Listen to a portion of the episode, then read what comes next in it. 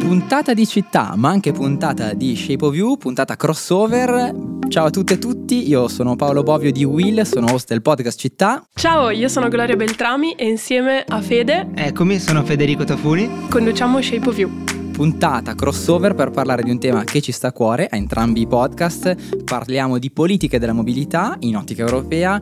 Abbiamo parlato intanto in questi giorni di Bologna Città 30, una piccola rivoluzione che però si inserisce all'interno delle rivoluzioni della mobilità che stanno avvenendo nelle grandi città e nelle medie città di tutta Europa. Per questo abbiamo chiamato uno specialista eh, della mobilità come Federico Parolotto. Bentornato Federico. Ciao, grazie per l'invito. Più volte ricorrente ospite del podcast Città, anche protagonista di Future for Cities, eh, per chi c'era l'anno scorso a Base Milano, il Festival delle città che cambiano. Federico, tu sei pianificatore della mobilità, sei eh, CEO di MICAB, che è uno studio che si occupa proprio di fare eh, questi studi sui grandi piani di mobilità delle città. Davvero contento di averti ancora con noi. Grazie. Da dove partiamo, ragazzi? In città di solito, se percorriamo gli assi spazio-tempo-bellezza, in Shape of You avete una struttura un po' diversa. Oggi vediamo a fare, proviamo, proviamo sto crossover, vediamo come viene. Proviamoci, dai, ci proviamo perché comunque i temi sono tanti, sono molto interessanti e dato che noi magari incominciamo con il caso di Bologna, che è il caso che è più caldo, insomma, di cui si è sentito più parlare in Italia, eh, però insomma, già piccolo spoiler, Bologna non è l'unica perché in Europa tante città hanno già e stanno diciamo, implementando la città 30. Si è parlato naturalmente molto del, del limite di velocità, si è parlato degli autovelox, eh, però eh, Federico, in questo caso Federico Parolotto, eh, città 30 vuol dire tante cose, non vuol dire mica solo il limite. Beh sì, assolutamente. Innanzitutto vorrei dire che non è assolutamente un concetto nuovo. Diciamo si sviluppa e si articola intorno a alcune riflessioni già negli anni Ottanta, intorno al lavoro di John Whiteleg, che è uno dei papà della mobilità contemporanea, che parlava proprio del fatto che nelle città occorreva rallentare unitamente al fatto che nelle città dovevano esserci meno automobili e quindi una condizione più generale di riduzione del numero e di rallentamento. Quindi di fatto quello che vediamo adesso sta inscritto in un processo, in un percorso che inizia decenni fa, ma che adesso diciamo, in Italia attraverso Bologna ha preso una connotazione uh, molto più uh, di narrazione politica, ma di fatto è una riflessione di carattere tecnico-scientifico che attraversa l'Europa da decenni. Siamo nell'asse del tempo quindi perché si parla di rallentare, ma perché è così importante rallentare e vorrei chiederti anche come mai questo numero 30 è stato scelto come soglia per un motivo preciso? Ma allora, innanzitutto, magari rallentare è diciamo, uh, l'aspetto centrale del, rallentare è legato evidentemente alla sicurezza.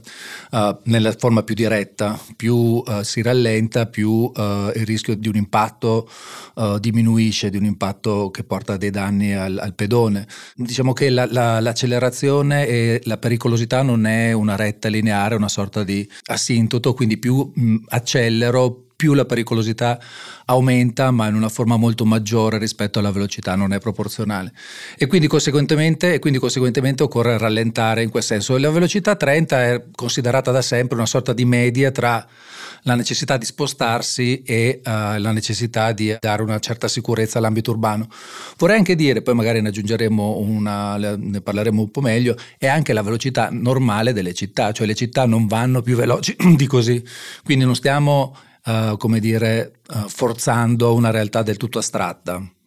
È una cosa che caratterizza già i, i tessuti urbani. A proposito di crossover con un altro podcast che è Closer, questa settimana in Closer con Francesco Giano abbiamo ricordato eh, questo aspetto che, che citavi ora, ossia che la maggior parte del traffico urbano viaggia già a una velocità media io mi ero andato a guardare i dati del TomTom Index eh, 2023, sono, sono, freschi, sono relativi all'anno scorso, ma sono stati pubblicati recentemente e vedevamo che a Milano si viaggia a 17 km h per esempio, ma molte grandi città, ma anche Palermo 25 km h Bologna era 32, quindi comunque abbastanza, già, abbastanza vicina. Gloria? Infatti, mentre facevamo con Federico un po' di ricerche per questo episodio, Federico e appunto, l'altro. sì, esatto, Federico no, l'altro. È un disastro.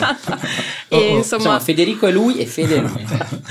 E insomma ci chiedevamo anche um, da dove nascesse no, quest'idea della città 30 e quali potessero essa- essere stati nel tempo anche i fondi che l'Unione Europea dava per queste trasformazioni urbane.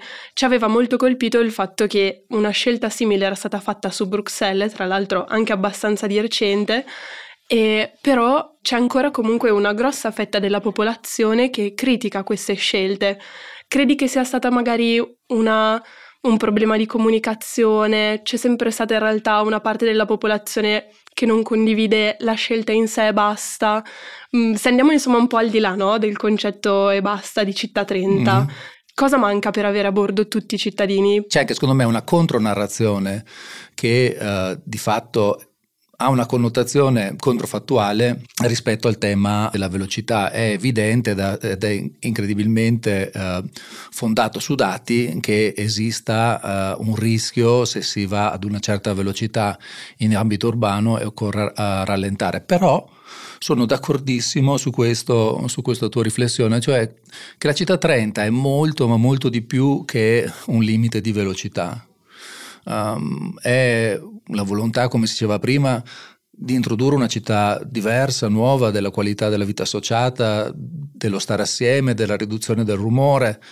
Uh, c'è stata una bellissima puntata del, del podcast uh, Città con Luca Bartolini che parlava proprio di questo, no? in una visione in cui ci ricordava che le città non sempre sono state dei canali di movimento, non lo sono state fino all'arrivo dell'automobile. Le città erano sì dei posti, dei posti in cui spostarsi, ma anche dei posti in cui uh, trovare una forma di vita associata, um, commerciare, vendere. Poi con l'arrivo dell'automobile di fatto le strade hanno subito un cambio di direzione, fra l'altro molto faticoso, eh, imposto per molti aspetti attraverso una narrazione dell'automotive e quindi si è arrivati a questa dimensione così, eh, così evidente la presenza dell'automobile. Ecco, secondo me legarlo alla sola velocità è un errore di comunicazione. Questa è la mia personale opinione, evidentemente. Quello che voglio dire è che proprio eh, l'aspetto, l'aspetto, centrale è questo. Secondo me non dovremmo raccontarla, comunicarla attraverso il limite orario, ma dovremmo raccontarla e visualizzarla e portarla davanti ai cittadini come una grande idea di città, come una grande idea di qualità urbana. Parlando sempre di Bruxelles per avere insomma un esempio concreto, no? A sei mesi dall'introduzione i dati sull'incidentalità sono diminuiti del 20%, i feriti gravi e i morti del 25%, eh, invece il rumore è calato del 50%. Sì, il caso di Bruxelles lo conosco bene, è un aspetto come tu dici eh, interessante, è stato introdotto da poco, da un paio d'anni e subito i risultati sono emersi. Tra l'altro l'abbiamo usato anche come modello perché proprio a City for Futures avevamo presentato... Future for Cities. Sì, oh, scusami. Vabbè, Future for City uh, avevamo presentato poi il, il progetto per Milano, uh, si chiamava Arcipelago Milano, che abbiamo sviluppato con lo studio Boeri e che prevedeva una visione trasformativa di Milano di cui la trasformazione in zona 30 era una componente di un racconto più ampio e trasformativo, l'abbiamo proprio presentato in quei giorni. E quindi Però la parentesi per dire che eh, tra l'altro di tutte le tantissime idee che sono eh, scaturite da Future for Cities sul sito, eh, che è Will Media Future for Cities, lo trovate googlando, c'è un bellissimo e ricchissimo report fatto insieme agli amici di From che raccoglie molti di quegli spunti, anche eh, quelle cose che non sono diventate podcast, video, che si trovano sempre sul sito, ma lì c'è proprio anche un report completo, credo più di 180 pagine e c'è anche un po' una sintesi di questi, eh, di questi, di questi discorsi che si sono fatti nel, nel, nel festival. Chiusa parentesi. Eh sì, volevo solo aggiungere una cosa perché secondo me Stefano Boeri è una persona diciamo di grande intelligenza. Uh, è anche per certi aspetti eh, geniale nel, negli ambiti anche della comunicazione, si era inventato il bosco verticale, no? che è un'idea cioè, che ti attiva emotivamente, che ti porta in una dimensione per cui anche J-Ax fa una canzone e la mette dentro, no? la bella addormentata nel bosco verticale. Quando abbiamo parlato di città, eccetera, eccetera, no, no, non parliamo di velocità, diventa arcipelago Milano, diventa un'idea di urbanistica che si trasforma con una serie di isole di tranquillità dentro un sistema diciamo, di spostamenti e quindi togliendo una narrazione che aveva una componente, una connotazione funzionale ed evocando un'idea di città e secondo me anche una dimensione molto più ampia, più trasformativa. Fede, mio omonimo, ti volevo chiedere, ma... Bel nome. esatto. Passando alla sede dello spazio. esatto. No, ti volevo chiedere, Se appunto quello, il caso di Bruxelles, come ha detto giustamente, detto giustamente Gloria, è un caso un po' problematico perché ha incontrato un po' effettivamente la resistenza. Eh, qual è invece un caso di città europea a 30 all'ora che invece è stato comunicato bene, cioè che effettivamente ehm, è stato anche accolto positivamente dai cittadini? Ma allora, innanzitutto volevo dire che Bruxelles ha avuto magari una risposta non completamente, non completamente uh, unanime, però volevo dire che a Bruxelles l'anno scorso, Bruxelles è una città da uh, 1.200.000 abitanti, sono morte 11 persone e a Milano ne sono morte uh, 44. Uh, stiamo parlando di una città di dimensioni analoghe e secondo me occorre pensare che c'è una differenza, una differenza sostanziale rispetto a questi due temi. Quindi non bisogna mai dimenticarsi, secondo me, alcuni elementi che incardinano la discussione. Poi l'altra cosa che ti volevo dire è che in realtà in realtà le uh, città uh, 30 avvengono spesso, quelle di una certa dimensione, avvengono a volte per forma incrementale. Perché se guardi città come Barcellona, Madrid, Amsterdam, eh, stanno progressivamente, la stessa Londra, ampliando progressivamente le loro aree, le loro aree a, 30, a 30 all'ora, ma Bruxelles è circa al 90% delle strade, no? Amsterdam, che ha avuto una ricezione decisamente meno complicata è l'80. Tu puoi farlo per forma incrementale senza magari caricarlo di quella volontà trasformativa e tu quindi puoi pensare di trasformarla in una forma che magari genera meno, meno ostilità. E questo è quello che sta avvenendo in tantissime città ed è quello che speriamo avvenga anche a Milano, anche a Roma progressivamente.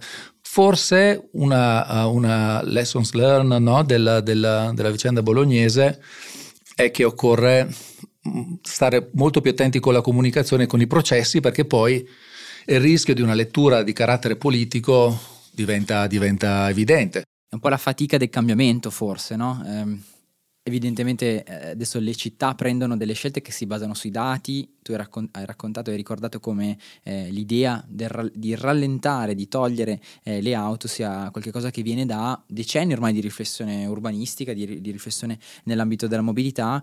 Eh, però come al solito, eh, come dire, come ci piace anche, anche, ricordare in altri podcast ancora, actually no, il cambiamento cresce piano piano e poi sembra che arrivi tutto d'un tratto, no? e, e, forse eh, andare dentro i dati, eh, ascoltare così con gli esperti, capire quali sono le conversazioni in corso, ha senso, lo facciamo volentieri anche questi podcast, crediamo sia anche un po' una missione di Will in fondo, no? cioè provare a capire da dove arriva il cambiamento, che senso, che senso ha, sapendo che poi può incontrare una polarizzazione, un'opposizione nel momento in cui non viene, non viene, non viene compreso quali sono, quali sono, le ragioni.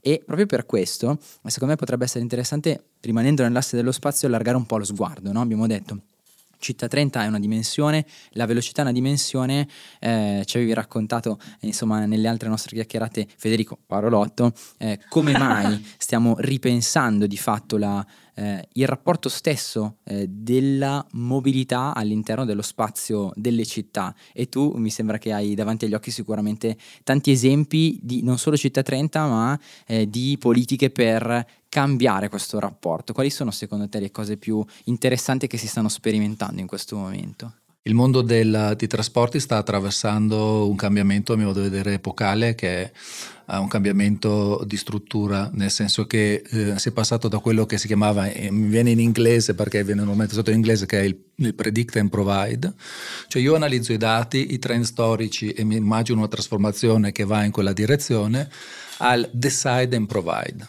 cioè io decido quello che voglio e mi immagino una città che mi consenta di sviluppare quello che ho deciso.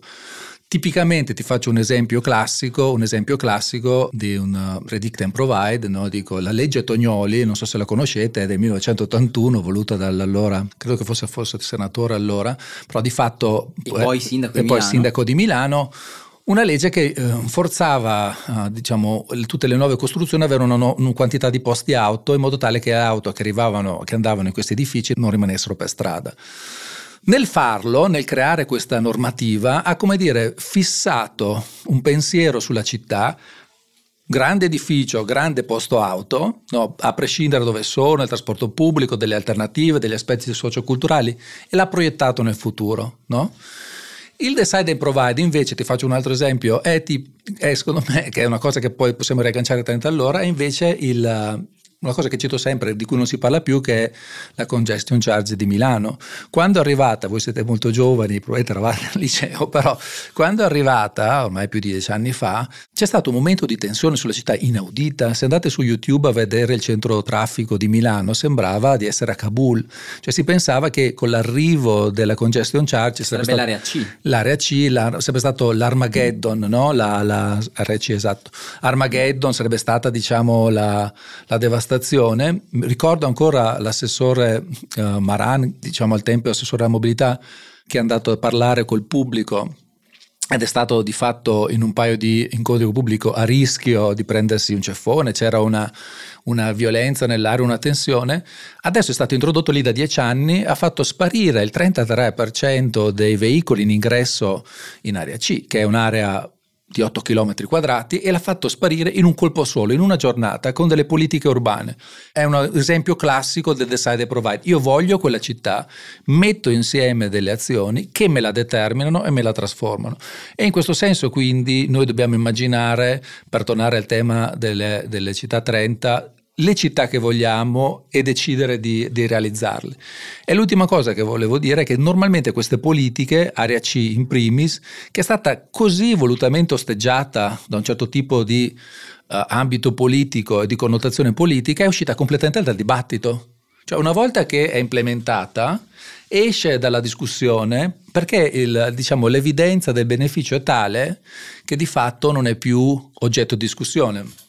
Infatti sul sito di Bologna c'è questa bella citazione no, che dice nessuna città è mai tornata indietro dai 30 all'ora. Quindi abbiamo detto città 30, le ragioni, eh, in generale il ripensamento del rapporto eh, tra auto e persone, diciamo il ripensamento eh, di flussi di mobilità e il suo rapporto con la città, come, come vogliamo la città, come la vogliamo vivere evidentemente. E abbiamo accennato come ci siano tante città europee eh, che si stanno muovendo in questa direzione con delle politiche trasformative. Io sono sicuro che Gloria e Fede sì, sì, sì. Cavalieri Scepoview hanno eh, del, dei dati interessanti su quali città, quante città si stanno un po' muovendo in questa direzione. Sì, allora diciamo che c'è proprio una tendenza europea e alla fine insomma l'Italia si muove un po' forse anche di riflesso dopo che tante altre ci hanno provato, almeno questa è stata un po' la sensazione che abbiamo avuto io e Fede guardando che c'era già Graz in Austria, c'era già Sono Helsinki, Capo Stipiti, esatto, poi appunto Helsinki, tantissime certo. città nella Spagna e anche nel sud dell'Europa comunque. Poi a un certo punto, finalmente nel 2023, siamo arrivati anche noi non possiamo non citare comunque Olbia nel sì, 2021 e non possiamo non citare case. gli amici di Bergamo che hanno un po' perseguito quella strategia per cui hanno fatto le zone 30 e poi le hanno agganciate un po' tra di loro, eh adesso sì. stanno arrivando all'80%. Però insomma diciamo che abbia, ci è sembrato un po' come se fossimo stati a vedere, no? a controllare se funzionava oppure no e poi ci siamo buttati. E, um, una cosa che tu, che tu, dicevi prima che mi ha fatto molto riflettere è che appunto il limite dei 30 si inserisce, come abbiamo detto, in un concetto anche di, di città più bella, più vivibile, più eh, a misura d'uomo. E quindi qua mh, la cosa che ci chiedevamo è eh, un altro modo per, per, potenziare un nuovo modo di vivere la città e aumentare l'offerta dei mezzi pubblici, oppure ad esempio l'offerta di piste ciclabili, le zone pedonali, eccetera. Secondo te, dal punto di vista europeo, quindi prima che noi italiani cominciassimo a capire che effettivamente le città andavano vissute in un modo diverso. Qual è l'esempio, secondo te? Gli esempi. Ne ho parlato anche nel libro che ho scritto recentemente. Uh, è, un, è, un, esempio pluricitato, ma interessante vedere quando nasce, uh, e cioè anche, anche, lui incomincia a pensare a una città a 30 all'ora che è Salvador Rueda negli anni 80 e uh, adesso mi sfugge il nome, c'è una prima strada um, che sviluppa verso il fiume Besos, verso nord, nord della, della città, che era una grande strada dominata dall'automobile e se si vede adesso è un boulevard urbano con un grande parterre centrale stile Rambla, questo è stato fatto credo 30-35 anni fa, ovviamente lontano dai riflettori, dal dibattito, ma ha preso una strada e l'ha riconfigurata completamente. A me quello che un, diciamo anche un po' mi, mi, colpisce è il fatto che ci abbia pensato così presto e in una visione così trasformativa. Il piano uh, di Salvador Rueda, che secondo me è il più importante urbanista uh, vivente, diciamo così, nasce con un'idea uh, di trasformazione della città che si incardina sul rallentare, si incardina nella parte più profonda sul rallentare, sulla diminuzione delle automobili e sulla creazione di isole, le super IAS, che emergono come volontà di vita associata. L'idea è quella anche di scardinare l'idea della strada come canale di movimento, ma di farla invece diventare un'occasione di vita associata. E che è quello, secondo me, che hanno fatto, quello che stanno facendo. Poi Salvador Rueta è un carattere ruvido, finito, diciamo, è finita un po' malino con, la, con, la, con, Ada con, con Ada Colau è finita un po' malino, però di fatto uh, secondo me quella idea incardina veramente tutto l'idea dell'ecologia urbana. E su questo un altro tema che volevo raccontare, che spesso noi tendiamo a isolare le parti, no? Uh, senza scomodare concetti biologici, Gaia o diciamo sistemi uh, complessi che si intersecano. Di fondo le automobili esistono in relazione alla disponibilità di infrastrutture. Cioè c'è un congiunto che tiene tutto quanto assieme, non è che aspetta decido di ridurre l'auto e questo va un po' ancora a ritornare a quell'idea di un'idea di città più che di rallentamento, è un sistema strettamente interrelato, cioè nel momento in cui ho una grande disponibilità di spazio e di rete stradale, quello mi in automatico mi genera la potenzialità di utilizzare l'automobile. il famoso paradosso che abbiamo pubblicato anche in qualche post di Will, per cui si dice one more lane, one more lane will fix it, no? eh, una, una, nuova, una, nuova, corsia dell'autostrada e allora sarà meno traffico eh. e, nuova, e, allora, e, poi c'è più traffico. E allora, no? E anche, e anche, in città poi, poi, è così. Invece no, perché quella nuova corsia che apre a più spazio in realtà genera traffico, non è che lo riduce. Ma questo è, contro, è difficile da intuire, è controintuitivo. Quasi. Ma guarda, dico un, es- un esempio, so, so che eh, diciamo, mi spiace tornare su Milano, però quello che voglio dire è che eh, noi stiamo lavorando per uh, nuovo, il nuovo piazzale Loreto, che adesso è un enorme incrocio di traffico, una, uno spazio completamente dominato dall'automobile. E abbiamo mh, fatto un progetto uh, con un gruppo articolato e composto, noi ci siamo occupati della parte di mobilità, di riconfigurazione stradale. Mentre stavamo facendo uh, il lavoro e abbiamo messo in piedi i modelli di traffico, abbiamo visto che con dei modelli di, adesso non voglio essere troppo tecnico, sono dei modelli che diciamo, riproducono il fenomeno del traffico e ne valuti le performance. E il nodo era, come si dice, a capacità. No? Uh, discussione, riduciamo, le, introduciamo le ciclabili, eh, no perché siamo a capacità, eccetera. Quello che succede è che però era 19-20 e mentre stiamo facendo il corso, il modello, no, e eh, diciamo capiamo che introdurre delle ciclabili con gli attuali flussi di traffico è stato impossibile, arriva il Covid e praticamente quello che sembrava, adesso c'è passato un po' di tempo quindi lo diamo po' scontato, quello che sembrava inconcepibile, perché ricordatevi che ne parlava Tognoli, quello della legge negli anni Ottanta, delle ciclabili in corso Buenos Aires, quello che era inconcepibile avviene. Risultato, avevamo fatto rilievi di traffico pre-Covid, abbiamo fatto rilievi di traffico post-Covid per ricalibrare il modello e quello che sembrava impossibile invece è accaduto.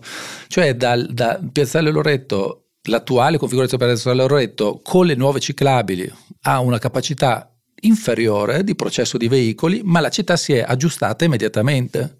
Quindi tutto questo per dire che dobbiamo sempre ragionare sul fatto che lavoriamo in un, in un congiunto socio eh, complesso, articolato, che mette tutto quanto assieme e ragionare sempre isolando il fattore auto, no? quindi 30 e quindi questo tipo di narrazione è controproducente forse rispetto a un'idea di città diversa. Fede, Tafuni. Eh, siamo ormai quasi arrivati all'asse della, della, bellezza, che è un po' l'ultimo aspetto che vogliamo toccare. E mi ha colpito, ci preparavamo prima della puntata, eh, un dato che tu hai trovato eh, sui fondi europei eh, che ci racconta fino a che punto poi comunque in realtà si va in questa direzione. Cioè l'Europa ha preso una decisione, a proposito di Deciden come si diceva prima? Decide and, provi- Des- decide and provide. Decide and provide, la decisione comunque europea di andare verso una trasformazione della mobilità che punti appunto su questa integrazione, che punti su un'idea di città eh, a misura d'uomo, vivibile, eccetera, eh, è qualcosa che poi si incarna anche effettivamente nelle erogazioni di politiche precise.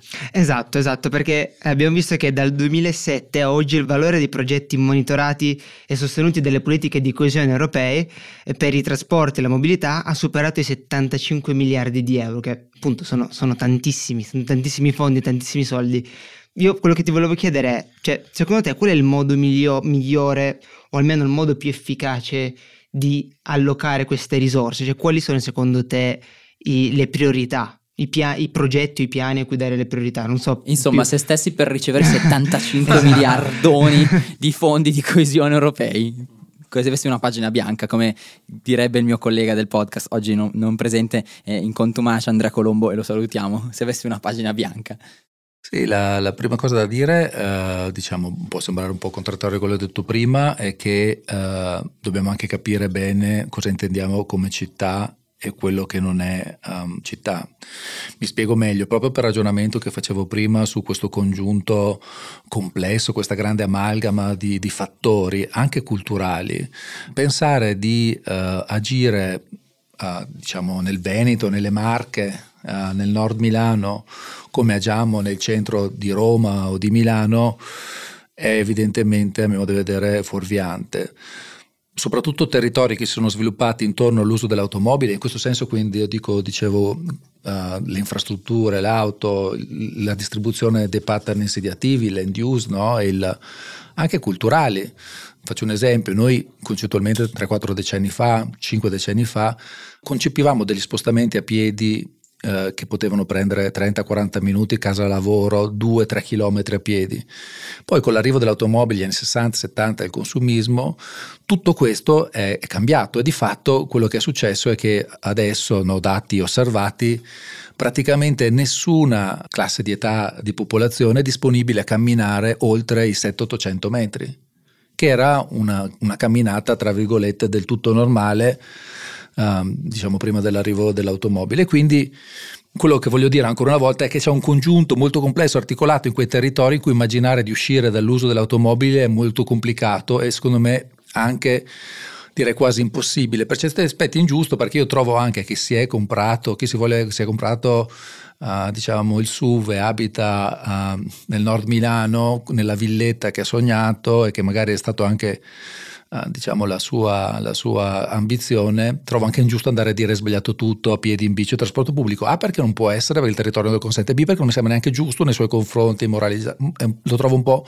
come dire um, moraleggiante. E su questo mondo, su quel mondo esterno, siccome l'automobile resterà un elemento centrale, e dovremmo andare verso l'elettrico. Lo dico perché credo che la, la, cosa più fondamentale su cui indirizzare i finanziamenti siano i processi di mobilità sostenibile e de- decarbonizzazione. Quindi lì secondo me bisogna insistere per una transizione rapida verso l'elettrico. Questo secondo me ovviamente unito a politiche energetiche che consentano una transizione. Eh già, perché se facciamo l'auto, passiamo tutti all'auto elettrica, ma questa auto elettrica alimentata da fonti fossili, esatto. sì, ci guadagniamo un po', però non più di tanto. Però mentre nella parte centrale della città, e con questo concludo, secondo me sono due o tre elementi fondamentali su cui investirei. Il primo è il trasporto pubblico di superficie, che è spesso soggetto, ignorato ed è invece un tema centrale. Nel momento in cui ne riconfiguriamo la velocità, la forma, i flussi, eccetera, trasformare le città attraverso una riflessione strutturata sul trasporto pubblico che congiuntamente a processi di rallentamento dell'automobile offre un'alternativa alla, allo spostamento è secondo me fondamentale ed è a costi contenuti. Cioè non credo che usciremo da questo, mh, mm, uh, tra virgolette, pasticcio, siamo finiti a forza di metropolitane o, o ferrovie. E quindi stiamo parlando di linee leggere come, come i tram, oppure filobus, bus esatto. elettrici, ok? Esatto, perché secondo me lì c'è un grande spazio di azione a prezzi contenuti con grande velocità di azione, ma sono parte di quel congiunto più articolato dei flussi che stanno in superficie alla città, che ci consentono di pensare una, un'articolazione del futuro. L'altro tema centrale, secondo me, l'abbiamo detto, è la riconfigurazione delle sedi stradali, perché la velocità è direttamente, ad esempio, anche questo è un dato incontrovertibile, eh, legato alla dimensione dimensione della corsia, cioè più la corsia è ampia, più hai una percezione di potenzialità di accelerazione. Quindi una riconfigurazione delle reti stradali, l'allargamento del spazio ciclo pedonale e la trasformazione della città, l'ambito denso, quello prima dell'arrivo dell'automobile, tutto ciò che è stato costruito dagli anni 60 e negli anni precedenti, che si trasforma e diventa un altro tipo di città. Ecco, quindi dovessi indirizzare le mie, diciamo, dovessi indirizzare le mie politiche, direi Transizione verso l'elettrico nelle parti esterne della città, quelle di fatto difficilmente reversibili, e nelle parti della città politiche di ridistribuzione spaziale e incentivazione del trasporto pubblico. Ecco, eh, abbiamo molta percezione del locale, delle scelte locali che vengono fatte, ma molto spesso queste dipendono a cascata da, da un ordine più grande, quindi secondo me sarà molto interessante vedere anche con le prossime elezioni europee che sono in arrivo, con tutte le sfide anche storiche, le guerre che ci sono in questo momento, quanto i temi di cui tu parlavi adesso potranno restare comunque una priorità, un tema su cui investire in un contesto che appunto eh, purtroppo spinge a volte le istituzioni quasi a considerare invece altri temi su cui focalizzare le proprie energie. Quindi sarà veramente molto interessante, secondo me, vedere un po' nel prossimo futuro come tutto questo si potrà applicare. Ovviamente uh, no, è il, il, fiocco di neve che fa parte della, della, tempesta e noi fossimo dei fiocchi di neve, però è anche vero che se tu guardi uh, diciamo, tutti i piani della mobilità sostenibile, i cosiddetti PUMS, che sono derivati di fatto da indicazioni di carattere europeo, e poi guardi i dati del paese dal punto di vista della mobilità, ahimè, vediamo che i PUMS non stanno raccogliendo gli effetti sperati, sono processi diciamo di derivazione di inquadramento europeo con un chiaro mandato, ma che non sono stati calati in modo oggettivo, operativo, trasformativo sulla città. E io credo che tutti noi siamo invece chiamati nel nostro piccolo, nella nostra piccola battaglia, a delle operazioni di trasformazione che possiamo operare come uh, soggetti singoli. Nel mio caso, ad esempio, io mi occupo di pianificazione dei trasporti, ma dobbiamo immaginare un mondo, un mondo migliore no? e tutti possiamo contribuire a farlo e secondo me questo è un mandato che possiamo darci senza necessariamente aspettare che l'Europa uh, diciamo, ci dia una mano, ma che in qualche modo è qualcosa che possiamo fare attraverso nostro, il nostro impegno personale. Io su questo ci credo tantissimo. Abbiamo di fronte grosse sfide proprio questa settimana. A proposito dei dati europei, Eurostat ci ha certificato che siamo tornati noi in Italia i primi per numero di auto. Ogni 10 abitanti ne abbiamo 6,8, più del Lussemburgo, più di altri, più di altri paesi. E quindi le sfide che dicevi eh, Federico, eh, abbiamo, che abbiamo davanti sono, eh, sono, belle, sono belle grandi, ma eh, parlarne e creare consapevolezza anche il modo migliore per affrontarle eh, in modo appunto eh, consapevole. Che dire, abbiamo parlato, siamo partiti da Bologna Città 30, siamo finiti sui, sui monopattini, in mezzo Bruxelles, Barcellona, le radici di un certo modo intendere la città eh, e di un modo di trasformarla. Abbiamo fatto un, un, tour per l'Europa, abbiamo parlato di fondi di coesione, ovviamente siamo Shape of You. Che dire, io sono molto contento, ringrazio molto Adesso inizia la fila dei ringraziamenti. Federico Parolotto, pianificatore della mobilità, CEO di MiCab per essere tornato eh, tra di noi. E adesso sai che oh, prima o poi ti arriva una chiamata e, e, e, torni. Grazie davvero eh, per il tuo contributo. Eh, io ringrazio per l'ospitalità in Shape of You eh, Federico Tafuni e Gloria Beltrami. Eh, io ringrazio Paolo Bovi ovviamente e anche il mio omonimo per, per tutte le cose interessantissime che ci ha detto. Veramente grazie. Se grazie. ci fosse qui Andrea Colombo, direi, direi, insieme a lui il viaggio di città attraverso trasformazioni urbane continua, ma lo accenno solo perché non so come chiudete in Shape of You. Ah, in Shape of You siamo molto più formali, con un bel ciao ciao. Sì, esatto, ciao ciao. Ah, però abbiamo un annuncio da fare volendo. Uh, community verso fine febbraio cominciamo un tour di Will Meets nel sud Italia, quindi ne sentirete un po' parlare sui nostri social, però insomma a proposito di spostamenti, città, torniamo presto.